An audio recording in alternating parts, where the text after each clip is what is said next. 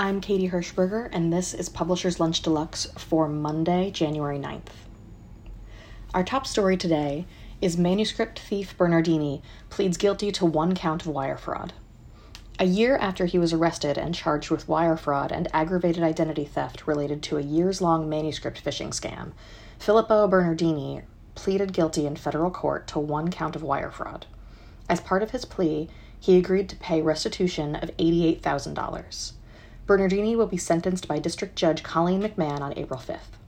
The charge carries a maximum sentence of twenty years in prison, but his lawyer, public defender Hannah McRae, said he will likely face a sentence of fifteen to twenty-one months imprisonment under recommended sentencing guidelines in an agreement with the government.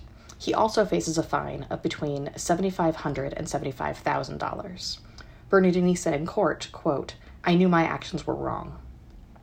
In announcing the plea, U S Attorney Damian Williams said, quote, "Filippo Bernardini used his insider knowledge of the publishing industry to create a scheme that stole precious works from authors and menaced the publishing industry. Through impersonation and phishing schemes, Bernardini was able to co- obtain more than a thousand manuscripts fraudulently. I commend the career prosecutors of this office, as well as our law enforcement partners, for writing the final chapter to Bernardini's manuscript theft scheme," end quote. In other news, in letter to authors, Pietsch addresses lower sales, advocacy, and more. In his annual letter to authors and agents sent on Friday, H B G C E O Michael Pietsch wrapped up twenty twenty-two and optimistically addressed the downturn of book sales, H B G's efforts in D E I and fighting book bans, increased marketing efforts, and more. Pietsch explained that book sales overall are below the high numbers of twenty twenty-one, quote, "but still well above where they were before the pandemic. Bookstore chains and independent bookstores report that they're thriving, and I expect that the habit of reading and listening to books that many people developed during the pandemic pandemic will buoy us all in the years ahead," end quote. He also explains that, quote, "the supply chain issues that complicated our work in twenty twenty-one and twenty twenty-two have relented, and we are now largely back to more normal printing schedules, though the increased costs of printing and shipping books stay with us. The company quietly began direct sales of print books to consumers through their website during the year," Pietsch reports, "and they," quote, "will be developing more ways of selling and promoting our books there," end quote. H B G remains front and center as a plaintiff in the suit against the Internet Archive. Quote, "The Internet Archive pretends to be a library, makes illegal dig- digital copies of our authors' print books, and lets people borrow them with no payment to publishers or authors. We'll continue to fight to stop this theft and its intended erosion of copyright," end quote. And both Pietsch and the company are engaged in fighting book bans. Quote, "It was an extraordinarily difficult year for many writers who saw their books banned or removed from school curricula and libraries. Serving on the boards of the A A P, PEN America, and Poets and Writers, I've been deeply involved in those organizations' work to prevent book bans and protect free speech," end quote. Pietsch also notes that the company resumed in-office work two days per week, which has been protested by some staff members. Workman staff will move to H B G's offices this year. Quote, "I feel strongly that this hybrid approach enhances the collaboration that we've missed during nearly three years of remote work, while retaining the flexibility and focus that we learned is possible working from home," he wrote. Today, we also report on the new bestsellers of twenty twenty-two. As noted on Friday, Backlist comprised seventy percent of all print book sales in twenty twenty-two, as measured by N P D BookScan, and in line with that, roughly three-quarters of BookScan's top two hundred books of the year were also published before twenty twenty-two. They range from the works of Colleen Hoover, who claimed four of the top five slots and sold over fourteen point three million copies across multiple titles, plus social media discoveries, like The Body Keeps the Score, books adapted to film, such as Where the Crawdads Sing, perennial bestsellers such as The Alchemist and Doctor Seuss, and reissues of popular titles such as an illustrated edition of Harry Potter number five. But what about the year's new titles? The new books that sold the most rarely intersected with critical reception or list makers. Jeanette McCurdy's I'm Glad My Mom Died is the only consensus best of the best top to top sales lists, followed by Bonnie Garmus's Lessons in Chemistry, which was boosted by its selection as Barnes and Noble's Book of the Year, and Emily Henry's Book Lovers. Here in order are the twenty best-selling frontlist titles published in twenty twenty-two.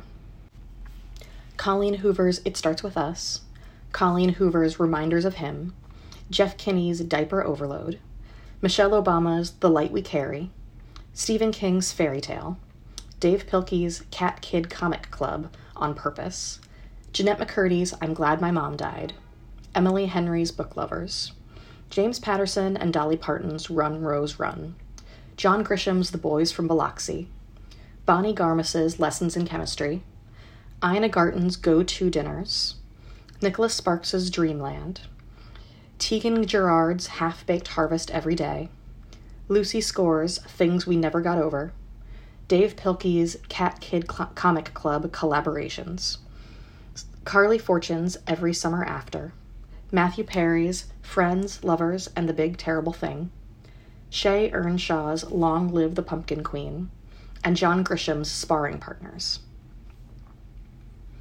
In People News at Zando, Haley Wagreich has joined as Director of Original Development, reporting to C E O Molly Stern. She will manage the launch of, launch of Zando projects, which will develop original content with the company's publishing partners.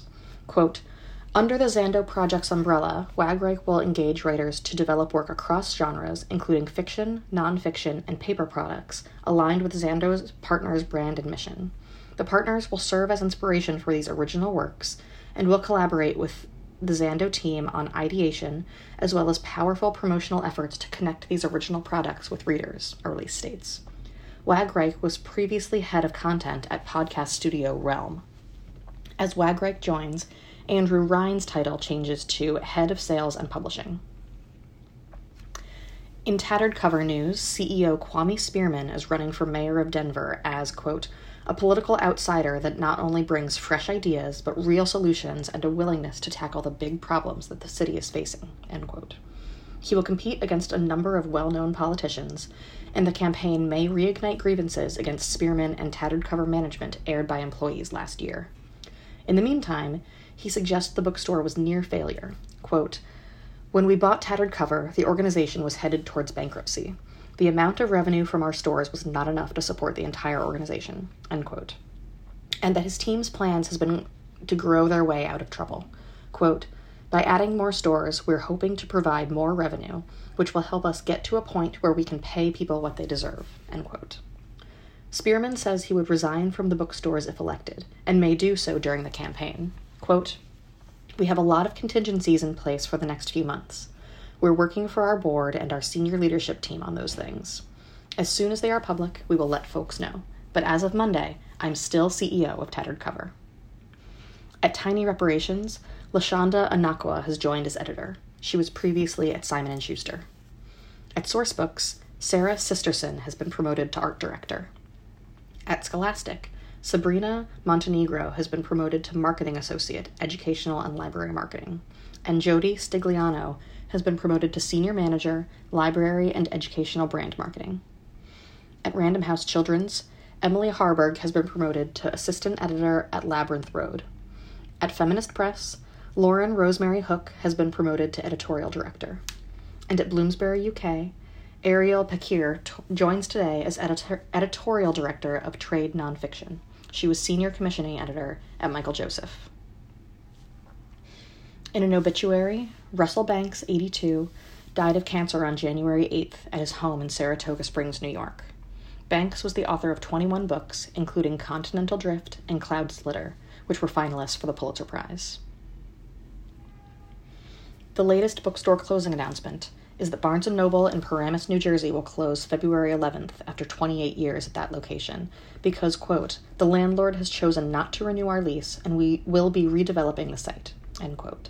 The store said online, quote, unfortunately, we don't have a location for our new building yet, but we will be back. In new imprints, Mayo Clinic Press has launched launched a children's book imprint, Mayo Clinic Press Kids, quote, which provides engaging mental and physical wellness content for children. Books for pre-K through Y A are, quote, created in partnership with physicians and practitioners from the Mayo Clinic Children's Center, end quote, according to a release. Books forthcoming in twenty twenty-three include My Life Beyond Depression, Space Care, Medicine and Microgravity, and Period, the quick, all-inclusive guide for every uterus. In the U K, the expanded Black and White Publishing Group, led by Tim Whiting, adds two veterans, Susanna Abbott joins as publishing director for Lifestyle Nonfiction. She was formerly pub- publishing director at Vermilion.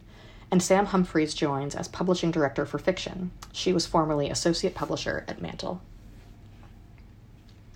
On our jobs board, the book group is looking for a literary agent assistant, and Penguin Random House is looking for a designer for Penguin Young Readers, among other listings. That's the news for today.